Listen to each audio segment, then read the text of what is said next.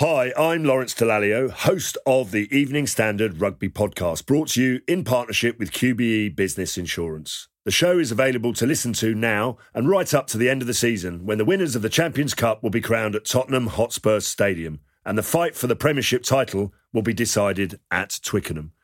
QBE is one of the world's leading insurers and they will help your business build resilience through risk management and insurance solutions. Subscribe and download now wherever you get your podcasts. Thanks for listening. During this pandemic, the leader is concentrating solely on coronavirus news and information. With the opening of the incredible NHS Nightingale Hospital in London, we're giving you a special report from inside on how it was built in record time and what it will do. Now, from the Evening Standard in London, I'm David Marsland, and this is the leader Coronavirus Daily. Good morning, everybody, and welcome to day number 10 of PE with. Unfortunately, Joe couldn't make it today, so I've stepped in. I'm Spider Man, and I'm going to give you an amazing workout. The United Kingdom is a country that creates heroes out of crises, sometimes in the most unexpected ways. This is where a YouTuber like Joe Wicks can dress as Spider Man and inspire millions of our children to keep fit even when they can't leave their homes more exercise, less rest, which means we're going to get even fitter and stronger and faster and healthier and stronger and happier. Faced with real danger, we keep our sense of humour and protect what's valuable our families, our lives, our NHS. You're In our millions, at 8 pm for two Thursdays in a row, the UK has thrown open its windows, stood on its front porches, leaned over its balconies, and clapped. The applause was for the doctors, the nurses, the emergency workers who form the front line of the UK's fight against coronavirus, some of whom have already given their lives to save others. This country is being invaded by an invisible enemy, bringing a risk to life on a scale we haven't seen for generations. This is how we fight back, with one of the most incredible feats of medical and engineering construction ever undertaken on these shores an enormous new hospital built in nine days. It is, without doubt, a spectacular and uh, almost unbelievable feat of work in every sense. An example, if ever one was needed, of how the impossible could be made possible. This is the story of the NHS Nightingale.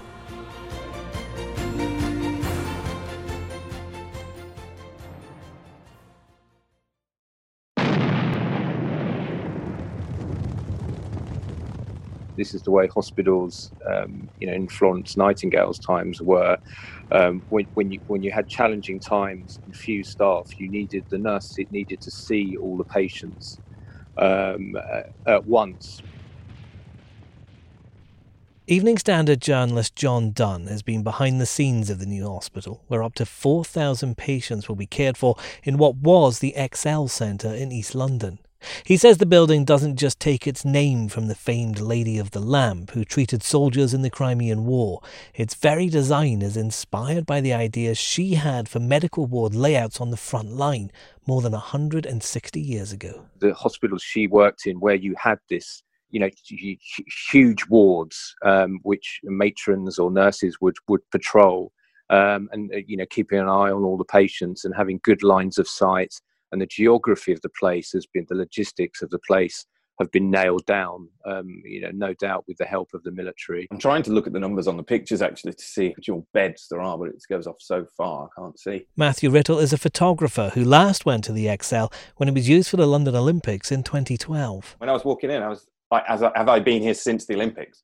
And I thought, no, I haven't. The last time I was here was eight years ago when the Olympics was on.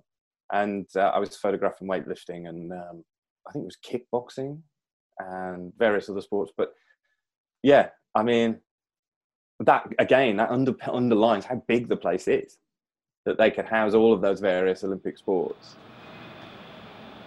It's, it's so big, it's so vast, and and it's so impressive how organized and the attention to detail. They're, on each bed station, they have a map of where everything has to be in each station throughout for the 4,000 beds. So that if anybody who's a member of staff has to move to another station, they know exactly where everything is, down to the syringes, the cotton buds, whatever. It's everything's identical, and I thought that attention to detail really impressed me. There are rows and rows of beds surrounded by medical equipment with space for ventilators. Staff move swiftly through the aisles, brought in from other hospitals, student nurses, doctors who had retired but have now returned to help colleagues facing overwhelming odds. The, the, numbers are scary numbers, but if I tell you that to run one ward, including all of our ancillary, ancillary staff who are just as important to us, you know, without our cleaners and our admin staff, we can't open. We need 200 members of staff. That's the hospital's chief operating officer, Natalie Forrest. There are more than 80 wards. That means more than 16,000 staff will be needed. The scale is enormous, but so is the problem. Well, I, th- I think having spoken to the clinicians down there, um, particularly uh, Dr. Alan McGlenn, who's the medical director, um, that we're expecting uh, intensive care units um, across London uh, to come under severe pressure um, imminently. John Dunn says doctors fear they'll hit that 4,000 capacity very soon. This hospital, the Nightingale, won't be taking um, won't be taking patients in the traditional sense, in that people won't be brought in off the street.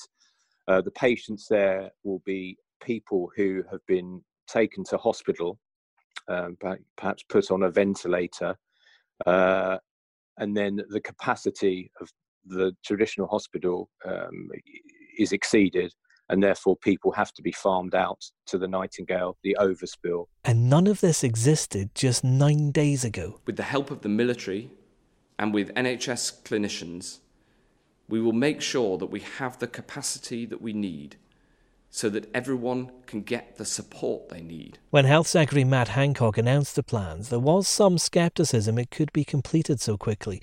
China had, of course, done something similar in seven days, but that's a different country. Nevertheless, contractors were called in to do their duty and were honoured by Prince Charles during his speech to open the hospital, something he had to do virtually from Birkhall in Scotland as he recovers from the infection.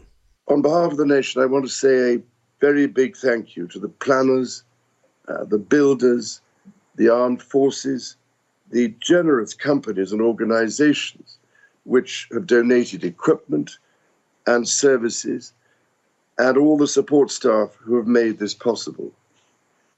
To convert one of the largest national conference centers into a field hospital, starting with 500 beds, and uh, with a potential of 4,000 is quite frankly incredible.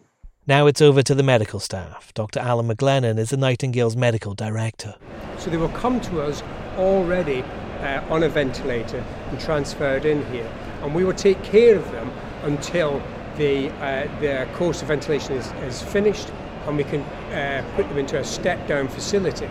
Now, that is the model at the moment, and it takes uh, about 100 clinicians, 10 days to make sure that we've got a very detailed model for this disease. So we can, uh, if when when the disease burden changes for London, we can relook at our model because this f- facility is flexible, as you can see. But we'd have to do that in an ordered manner. There's quite a long walk from the entrance to the actual ward, so you're going down, in effect, like a shopping mall, really, because there's restaurants either side, and but they're all closed, obviously. And there was army and tradespeople and people being trained and NHS staff, builders, plasterers, joiners, technicians, electricians. Matthew Riddle says with some work on the building still going on, it's going to be an unusual working space for doctors and patients, at least in the first few days. But he says he knows personally that all the medical staff fighting this disease have a dedication and a determination that should inspire us all. My brother in law and my sister in law are both frontline NHS workers in Huddersfield. And I wrote to them last night on WhatsApp group that we've got and just said, guys, how are you? Because I've just been to the Nightingale and it's kind of made it real to me. Jane came back. She's a, a matron. She's got a team of 35 who normally looks after pre med. And last week she was told, now you're an ICU unit now. And, you know, she said, we feel like lambs to the slaughter. You know, we're, we're being just put up front. And, and it was being there yesterday, I think, that made me realize, yeah, wow, what these people are doing for us to protect us is out, outstanding. And they should be applauded from the hill.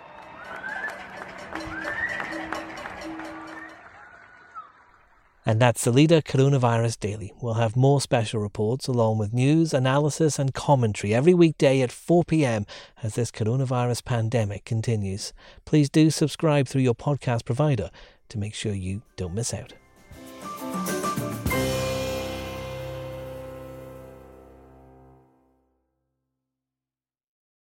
Hi, I'm Lawrence Dallaglio, host of the Evening Standard Rugby Podcast, brought to you in partnership with QBE Business Insurance. The show is available to listen to now and right up to the end of the season when the winners of the Champions Cup will be crowned at Tottenham Hotspur Stadium and the fight for the Premiership title will be decided at Twickenham.